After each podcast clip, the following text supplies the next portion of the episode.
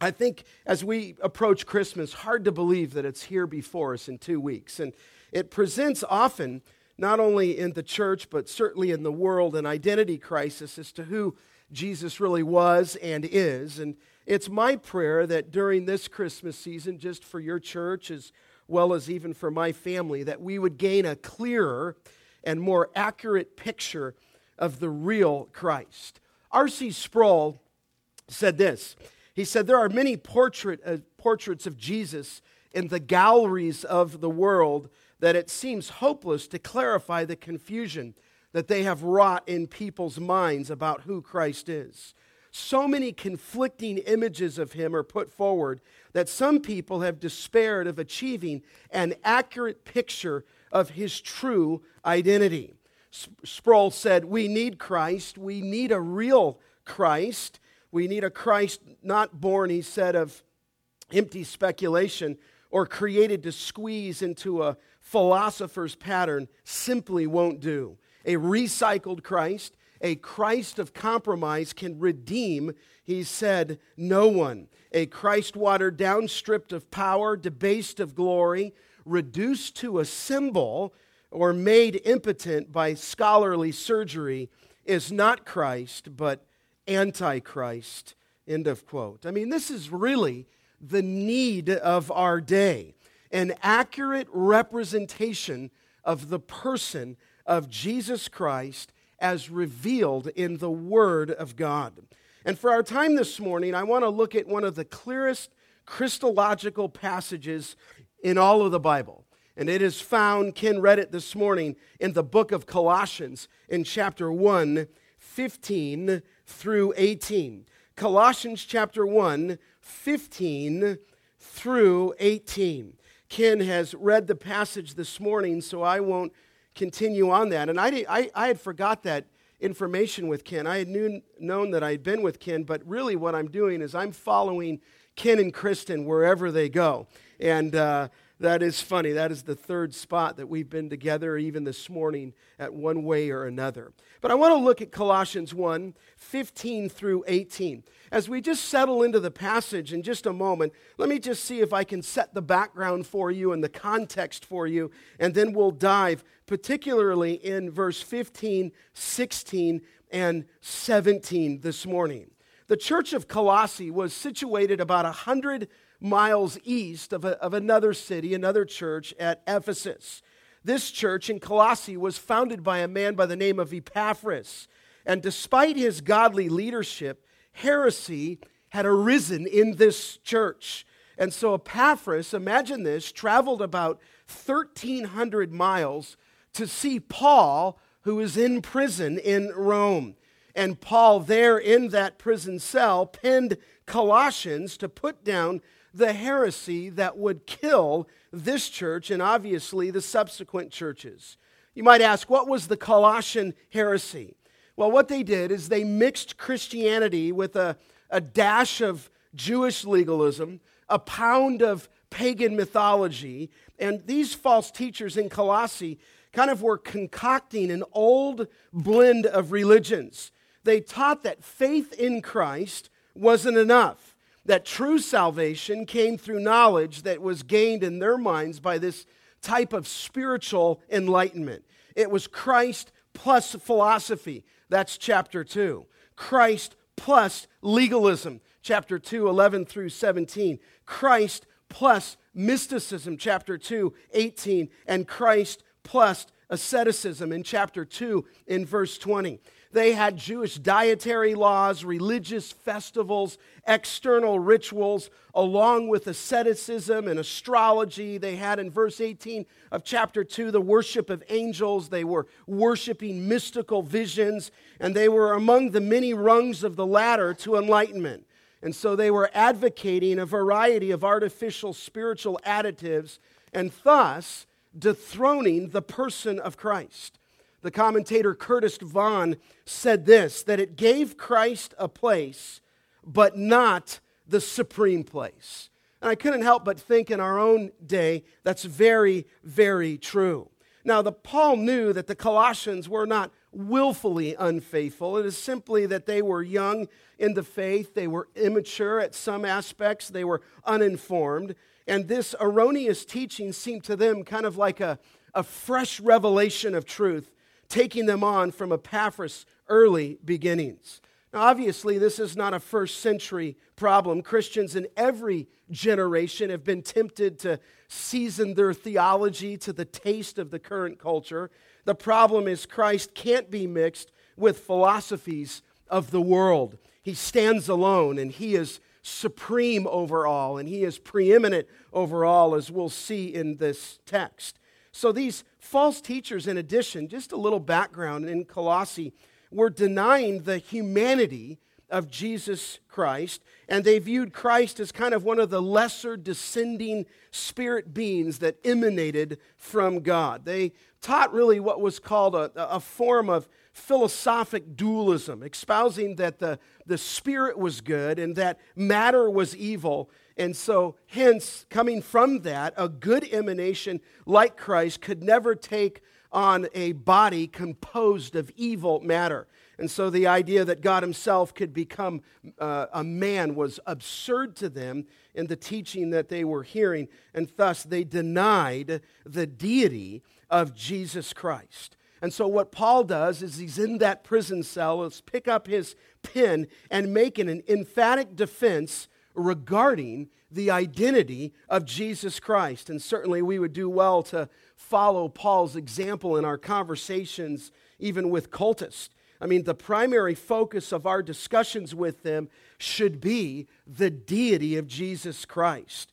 And note that these false teachers do not so much deny the importance of Jesus, they simply dethrone him of his sovereign lordship over all things. And so, again, Paul pins what I believe to be one of the most beautifully concise Christologies in all of the New Testament it gloriously gives Jesus um, his place and it creates a beautiful portrait of the incomparable Christ. So, what I want to do is just take you through this text and look at four declarations regarding the person of Christ that establish his preeminence in our life, okay?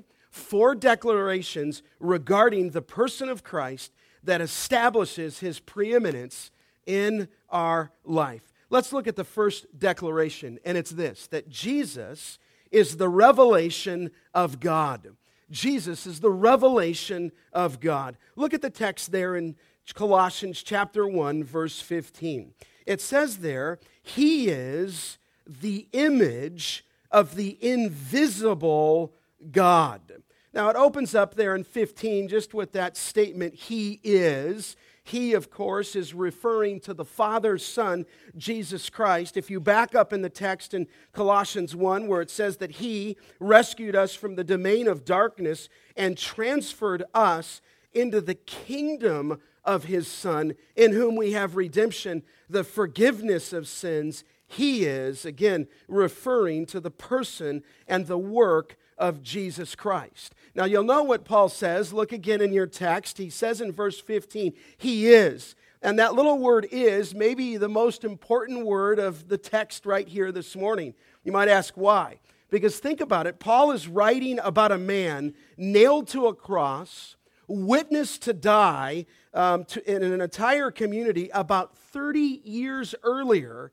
And yet, when Paul speaks of him, he speaks of Christ in the present tense.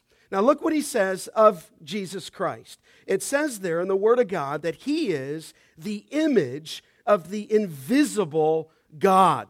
Now, I want to just look at that with you for a moment in reverse order. I want to look at invisible, and then we'll look at what it means that he is the image of the invisible God. What does it first mean here that God is invisible? Uh, it, it's really somewhat of a, a strange statement of, of what's really true. Jesus is the something you can see of the something which cannot be seen. But nevertheless, the scriptures affirm this idea, this concept of God being the invisible God. In fact, Jesus said clearly, it states in John 1:18 that no man has seen God at any time. I mean, we know that. No one has seen God. You remember back in the Old Testament in the book of Exodus, in Exodus chapter 33, remember when God told Moses there, he said, You cannot see my face, for no man can see my face and what? Live. And so it's very clear no one has seen the person of God. Jesus said in John 3:37 that the Father who sent me, he has borne witness of me. And then Jesus said in John 3:37, "You have neither heard his voice at any time nor seen his form." And so the scriptures are clear that God, here as it's represented in the book of Colossians, is invisible. In fact, look to the right just a few pages over to 1 Timothy. Certainly, you remember this when Paul was giving truth to his young son in the faith, Timothy. Paul said this in 1 Timothy chapter 1 in verse 17. You remember he said there, now to the king, eternal, immortal, and what? Invisible. There again, in the scripture, God is presented as invisible. Look over at 1 Timothy chapter 6. You remember there as he kind of moves towards his conclusion of the book, when he talks about the only sovereign in 615, at the end of verse 15, the King of kings and the Lord of lords, who alone, verse 16, possesses immortality and dwells in unapproachable light, whom no man has what? Seen or can see. To him be honor and eternal dominion. Amen. Now, you might ask the question why is God unseen? As you look back in the book of Colossians, it's there declared he is the invisible God. Why is he unseen? Well, clearly we would understand from the Gospel of John, John chapter 4, in verse 24, where it says that God is a what? He's a spirit, right? He's a spirit. But watch this now as you look in Colossians 1:15 what it says regarding the person of Jesus Christ that he is here Paul says the image of the invisible God. It is a profound statement. He says to us worshiping even this morning that we can see God by looking at Jesus. Here the text says in verse 15 that he is the image. The Greek word is icon and it means a perfect replica. We have it translated thus image. The idea of icon or image is that it's a precise copy, it's a likeness, it's a duplicate. In fact, we get from this Greek word, even our own English word, icon from it and it refers to a, a statue in some places of the scripture. In fact, in the word image or icon is used in Matthew 22 30 when it speaks of Caesar's portrait on a coin. I lived in Chicago for a little bit, did our family, and there at the United Center would be a image of Michael Jordan, the statue at the United Center. In fact, I remember when they first put that at put that out that many people would come to the image in those days and actually bow down to it and kiss it. It was somewhat uh, grotesque, actually. But nevertheless, there was an image of him out in front of the United Center, and the thought of this ideal of image here is of a likeness, a replica. And here in this text, what Paul is saying is that God Himself is fully manifest in the person of His Son. He's saying that through Jesus Christ, the invisible God has been made visible. And it's not just a picture, it is the very revelation of God that Jesus Christ is the revealer of God. In Christ, in Jesus, the invisible God is revealed. Look back for a moment in John's gospel. Look at this great statement there. The other writers affirm this, obviously, in John chapter 1, in verse 18. The Apostle John is speaking of the Lord Jesus Christ here. It's a wonderful statement. It says, very similar to what I read earlier, John the Apostle says in 118 that no one has seen God at any time. The only begotten God who is in the bosom of the Father. And then this little phrase, He, speaking of Christ, has explained Him. In other words, you've not seen God, but when you see Christ, He has explained Him.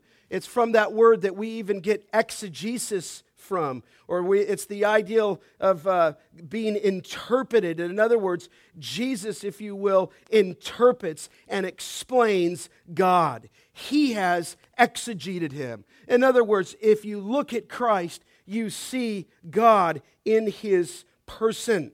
In fact, look over to John chapter 14. John chapter 14. Did not our Lord say this? Did not our Lord say this? You remember there in John 14 when he was preparing the disciples uh, for his departure. And Jesus said to him, that would be to Philip in 14 9, Have I not been so long with you, and you have not come to know me, Philip?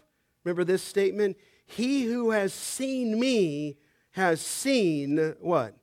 The Father. In other words, to behold the person of Jesus Christ the invisible God becomes visible and made manifest in the person of our Lord Jesus Christ. Look back now to Colossians. Paul affir- affirms this even in the other statements there in the book of Colossians. He tells us um, there that great, great truth. Look over at Colossians chapter 1. You might even be asking, well, how much do we, do we see in Christ of God the Father? It says in Colossians chapter 1 in verse 19, For it was the Father's good pleasure for all the fullness to dwell in him. In fact, look at Colossians 2 in verse 9, speaking of the Lord Jesus Christ, where it says, For in him all the fullness of deity dwells in bodily form. In other words, all of the divine power and all of the divine attributes of God the Father are in the person of Jesus Christ. Now, certainly you would recognize, and I would, that though we are made in God's image, according to the book of Genesis, in God's likeness, we would never be described like this. I mean, obviously, God, man is not the perfect image of God.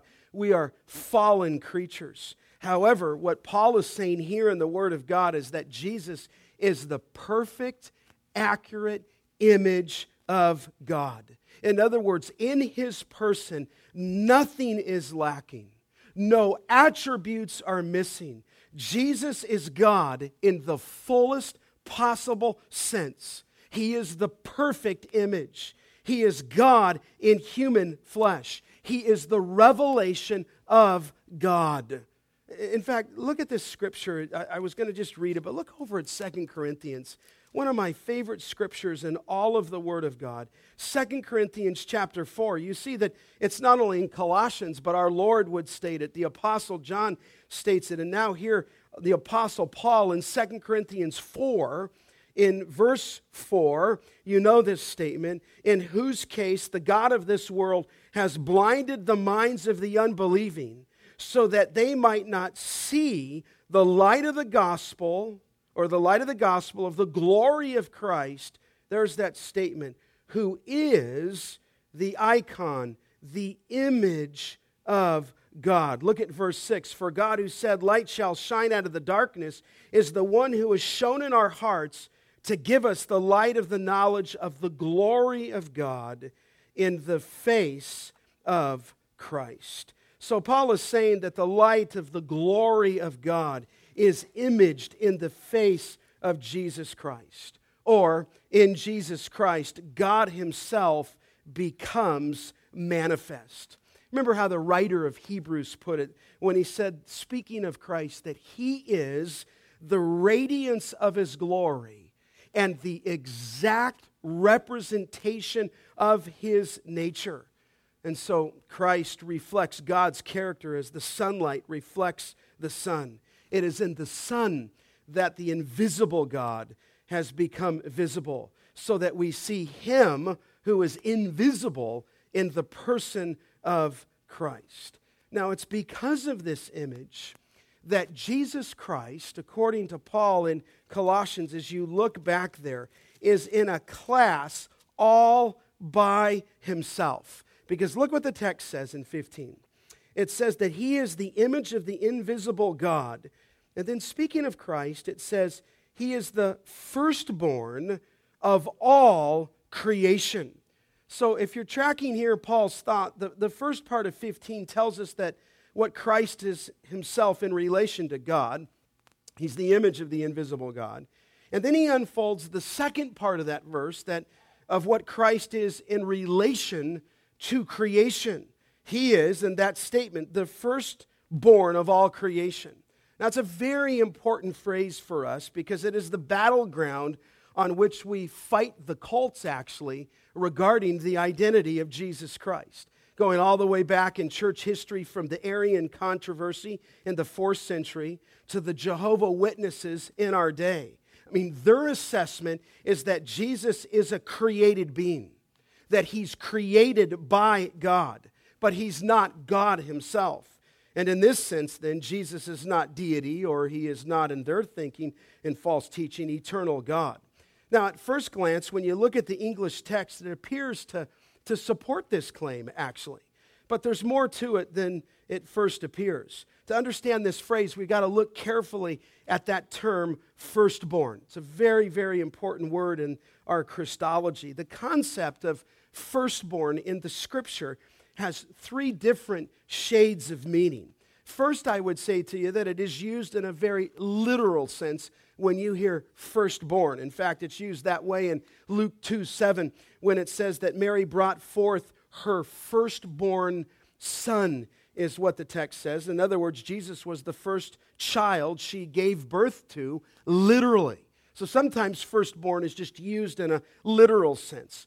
But that word firstborn, or prototokos in the Greek, is also used in a figurative sense. In fact, you remember, do you not, reading your Old Testament, in the ancient world, a father had to appoint an heir, and he called his heir the firstborn. Usually it was the firstborn, okay, but not always. You remember Jacob and Esau. Esau was born first, but Jacob got the inheritance. He became the firstborn. When you look in the Old Testament, Israel was called God's firstborn in Exodus 4:22, as well as in Jeremiah 31:9, but though not the, the firstborn people, they held place or first place did the Jewish people in God's sight among all the nations.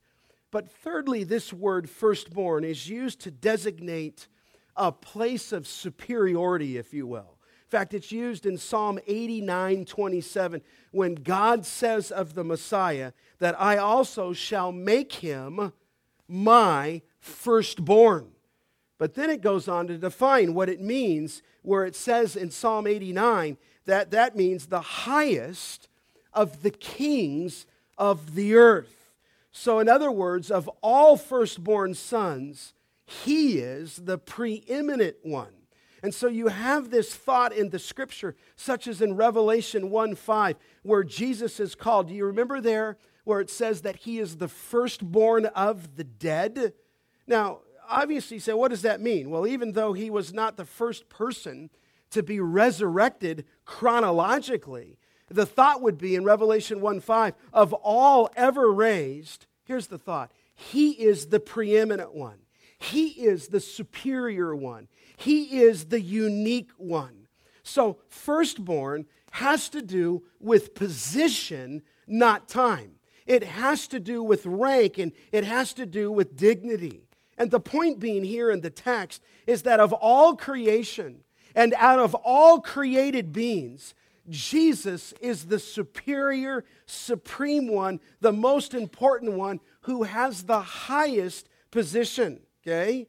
Now, if there's any questions left on what that means, look at the next statement in Colossians 1:16.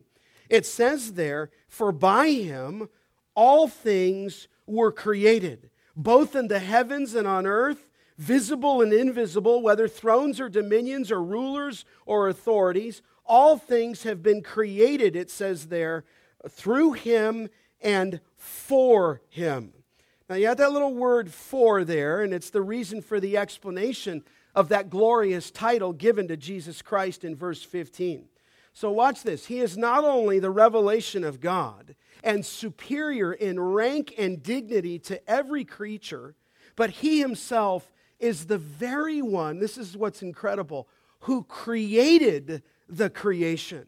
So, the first declaration is that Jesus is the revelation of God, but secondly, Jesus, keep this in your mind as we move towards Christmas just in two weeks, that Jesus is the creator of the universe. Just zero in on the statement again in verse 16. For by him all things were created.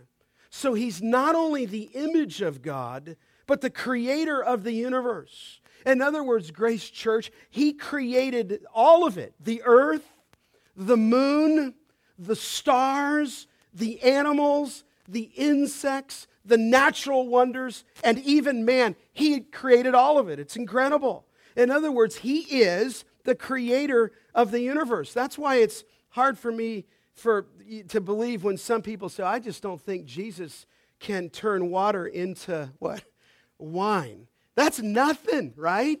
I mean, he created all that is in the world. And this is the, the, affirmation of the scripture. I mean, in John chapter 1 3, you probably know it by heart that all things were made by him, and without him, nothing that is, nothing, the, there was not anything that was made. It's incredible. Jesus Christ created it all. I mean, think about it just for a moment. Just think of the sheer size of the universe. It's staggering, okay? The sun, for example, has a diameter of 864,000 miles. Try to picture that, okay? That is 100 times the size of the earth. And it could hold 1.3 million planets the size of the earth inside it, okay? Then there's this star called Betelgeuse, right? It has a diameter of 100 million miles, which is larger than the Earth's orbit around the sun. And you know this that it takes sunlight traveling at 186,000 miles per what? Per second, about 8.5 minutes to reach the earth. Okay, you got that picture? And yet, that same light, listen, traveling at 186,000 miles per second, it would take that light more than four years to reach the nearest star, Alpha Centauri, some 24 trillion miles from the Earth. I mean, it's just vast. I mean, the galaxy to which our sun belongs, the Milky Way, contains hundreds of billions of stars. In fact, astronomers estimate that there are millions and even billions of galaxies. And what Paul's declaring to us is that Jesus Christ created all of it. All of it. And so, certainly in two weeks, we will give thanks, will we not, as family, as individuals, for the baby that is born. But when you think about that, he was born and he took on flesh, but he's the creator of the entire universe. In fact, each of the, if you go on in 16, the prepositions in 16 communicate a very important aspect of Jesus as the creator of the universe. Look what it says there. It says, For by him all things have been created. In other words, Christ is acknowledged in the text as the cause of creation. Everything created, namely all things, has Christ as its reference point because he's the architect, he's the builder, he's the creator of it all. Then it says in verse 16, down towards the bottom, all things have been created through him. In other words, not as a, a passive instrument, but as the divine agent. In other words, Jesus is the person of the Godhead through which the creative power was performed. And then you'll note at the end of verse 16, they've been created through him, and then it says, and for him. In other words, creation's goal is Christ. He is the intent of the creation. And so, as He is its beginning, He must be the end. Now, you'll note, look back at the text in verse 16. It says, For by Him all things were created, both in the heavens and on the earth, visible and invisible. Stop there just for a second. The visible relates to what is on the earth, the invisible to what is in heaven. And what Paul is declaring here by the truth of the Word of God is that we are to regard all things from any direction, but the glorious fact remains that the existence of everything depends on the Son. It's an incredible thought. And you know what's really unique about this in some way is that when you look back in ancient Greek philosophy, the Greek philosophers taught that everything, they said in the way they schemed things, that everything's got to have a, a primary cause, then it's got to have an instrumental cause, and then it's got to have a final cause. The primary cause, in their thinking, is the plan. The instrumental cause is the power. The final cause is the purpose. And when it comes to the created universe, here, Jesus is the primary cause. He planned it. He is the inner, instrumental cause that he produced it. And he is the final cause that it's for his own glory and for his own pleasure. So Paul just says here, he's not only the revelation of God, but secondly, he is the creator of the universe. But then he makes a third declaration. He says that Christ is eternal God. He is eternal God. Look at the text in verse 17. He goes on to say that he, speaking of Christ, is before all things. It's, it's, it's a profound sentence. Literally, he existed before all things. And there's two senses to that. One just would be a sense of order. In other words, there's nothing higher than him. But then, secondly, a sense of time. He is before. And again, he puts it in the present tense, and it follows that he who made it all necessarily existed before it all, right? And we know that John 1 1 in the beginning was the Word, and the Word was with God, and the Word what? Was God. He always was, truly, truly, as I was in the Sunday school classes Scott Booker went under, under that. When it says in John 8 58, Jesus said, Truly, truly, I say to you, before Abraham was born, I am. So he is none other than the pre existent Christ who is co eternal with the Father. And so he is eternal God. I love that statement in Micah in the Old Testament where it says in Micah 5 2, But as for you, Bethlehem, it says, Too little to be named among the clans of Judah. From you, one will go forth to be a ruler in Israel. His goings forth are from long ago, from the days of eternity. So he is before all things. He is indeed Alpha. He is Omega. He is the first. He is the last. He is the beginning. He is the end. And so Paul here declares that he's the revelation of God that Jesus, secondly, is the creator of the universe. Thirdly, that he is eternal God. And then, fourthly, look what he says there finally in verse 17 that he is before all things. And then this last phrase, and in him all things hold together. Fourth declaration is this that he not only created the world, but he's the sustainer of the universe. The idea here, where it says in verse 17, in him all things hold together, it's the ideal of to place together, is, is what the word means, to, to stand together, to, to hold together. In other words, Jesus is the principle of cohesion in the universe.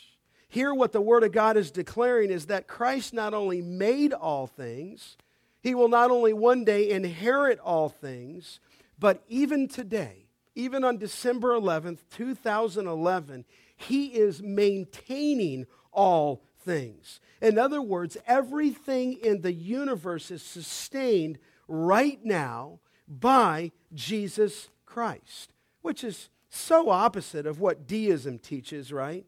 They teach that God is like the great watchmaker in the sky, and he just, once he created it, he just hurled the world out there and it kind of runs on its own.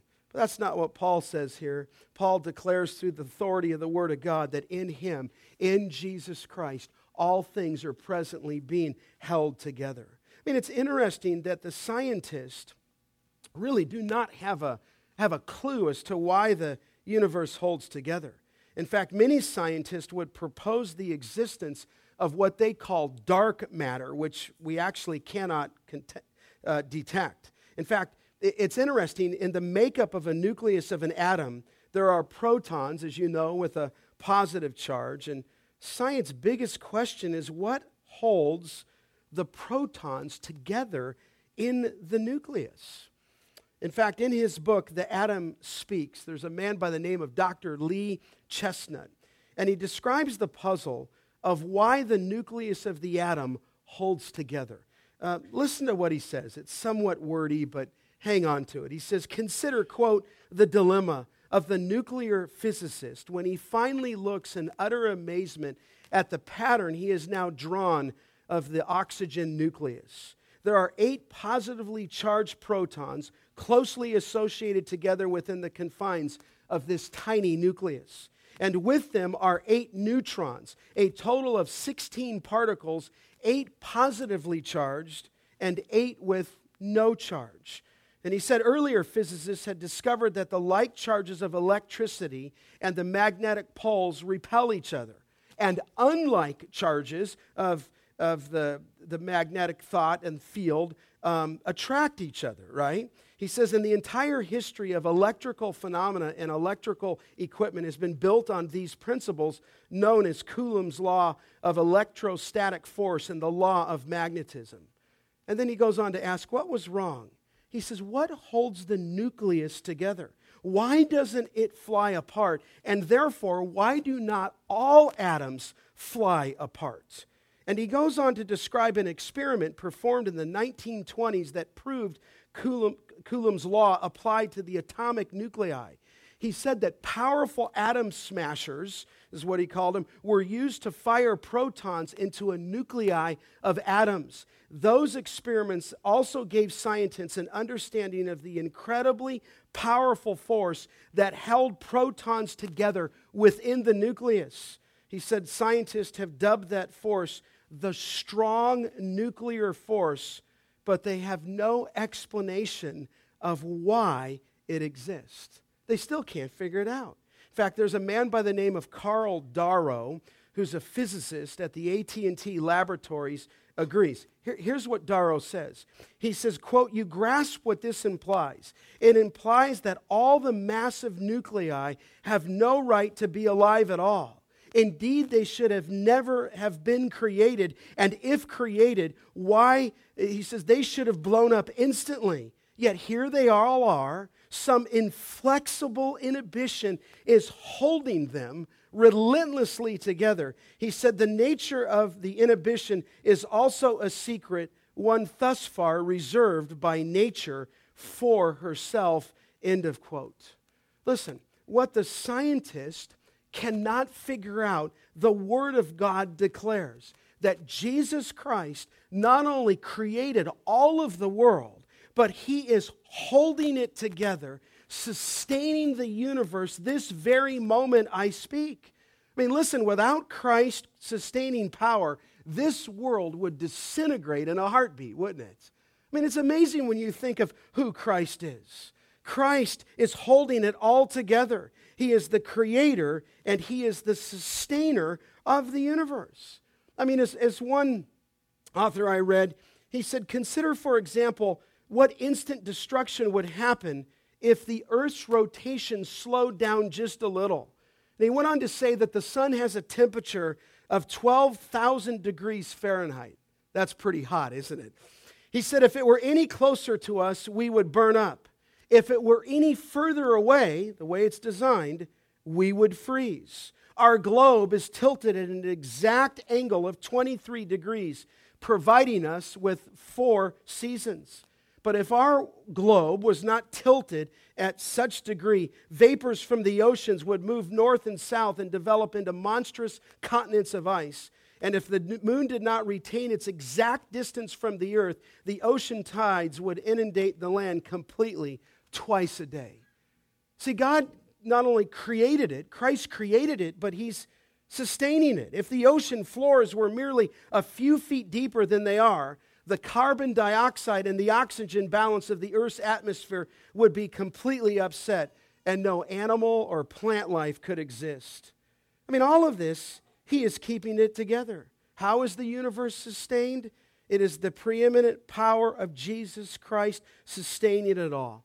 Listen, no mathematician, no scientist, no astronomer, no nuclear physicist could do anything without the sustaining power of Jesus Christ. He is holding it all together. I'm thinking of the statement in Hebrews where it says of Christ that he is the radiance of his glory. Remember, we spoke on that one. The exact representation of his nature. But then the writer of Hebrews said this that he upholds all things by the word of his power. What a thought. Here is Jesus Christ.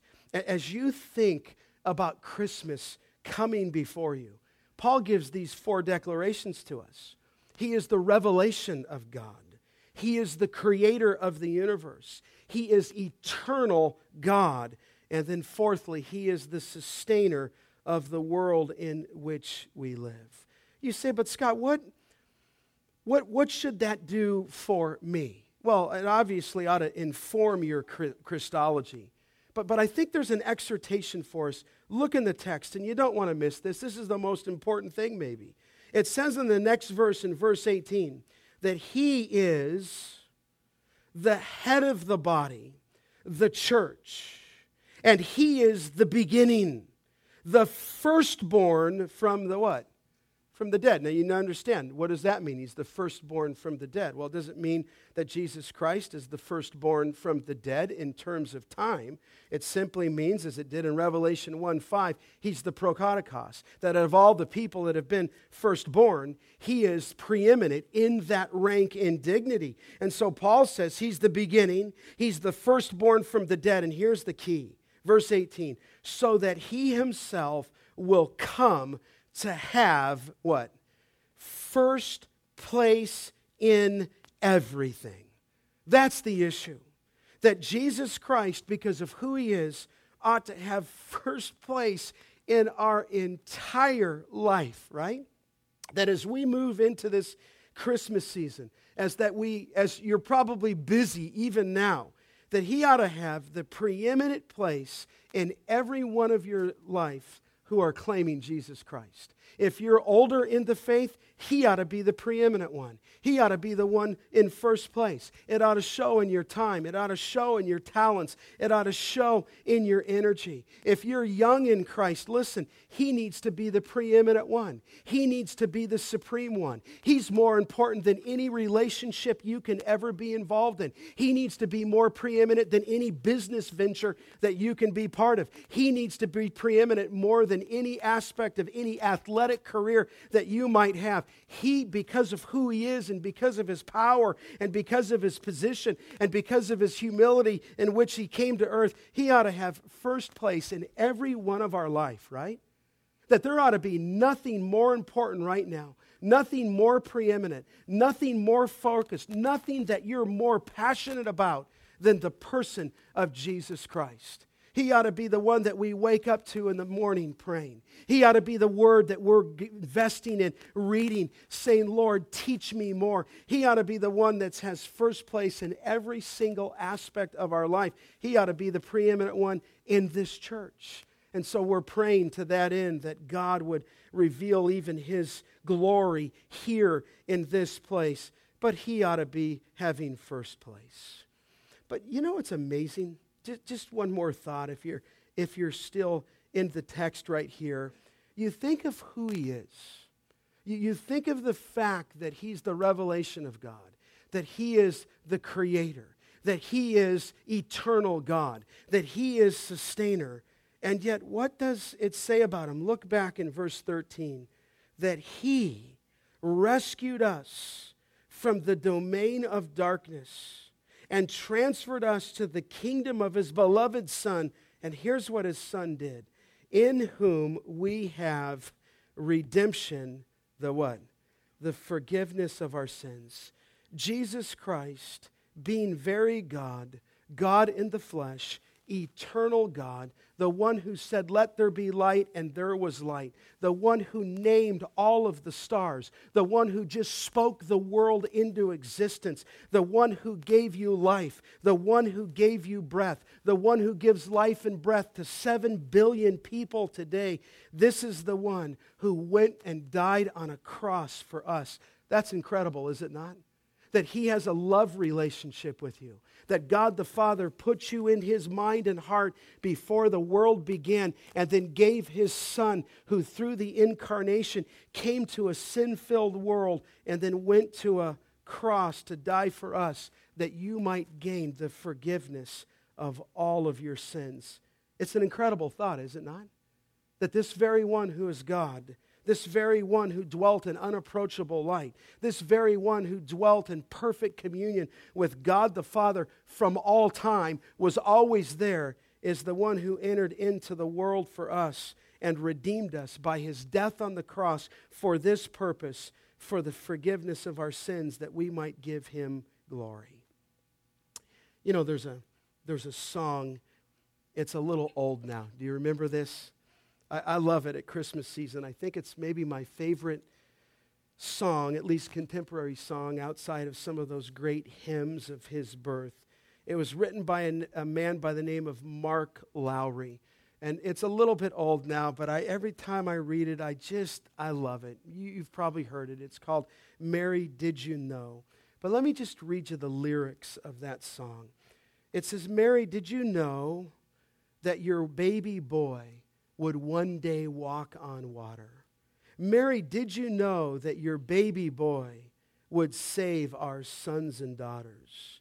Did you know that your baby boy has come to make you new? This child that you delivered will soon deliver you.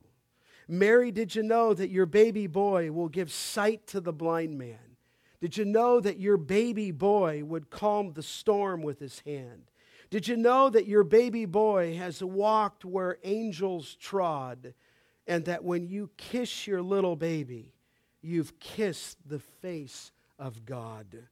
Mary, did you know that your baby boy, think about this, is Lord of all creation? Mary, did you know that your baby boy will one day rule the nations? Did you know that your baby boy was heaven's perfect lamb? And the sleeping child you're holding is the great I am. That's who he is. So listen, as the season's before you, as you get busy, don't forget who he is. Amen? And don't forgive, forget that you ought to give him first place in everything. Would you bow your head with me? And would you just take a moment to pray? Just in worship, thanking God for giving his son, thanking the Lord Jesus Christ that he left glory for you. That the sinless one, the perfect one, died in your place for you, for sinners such as I.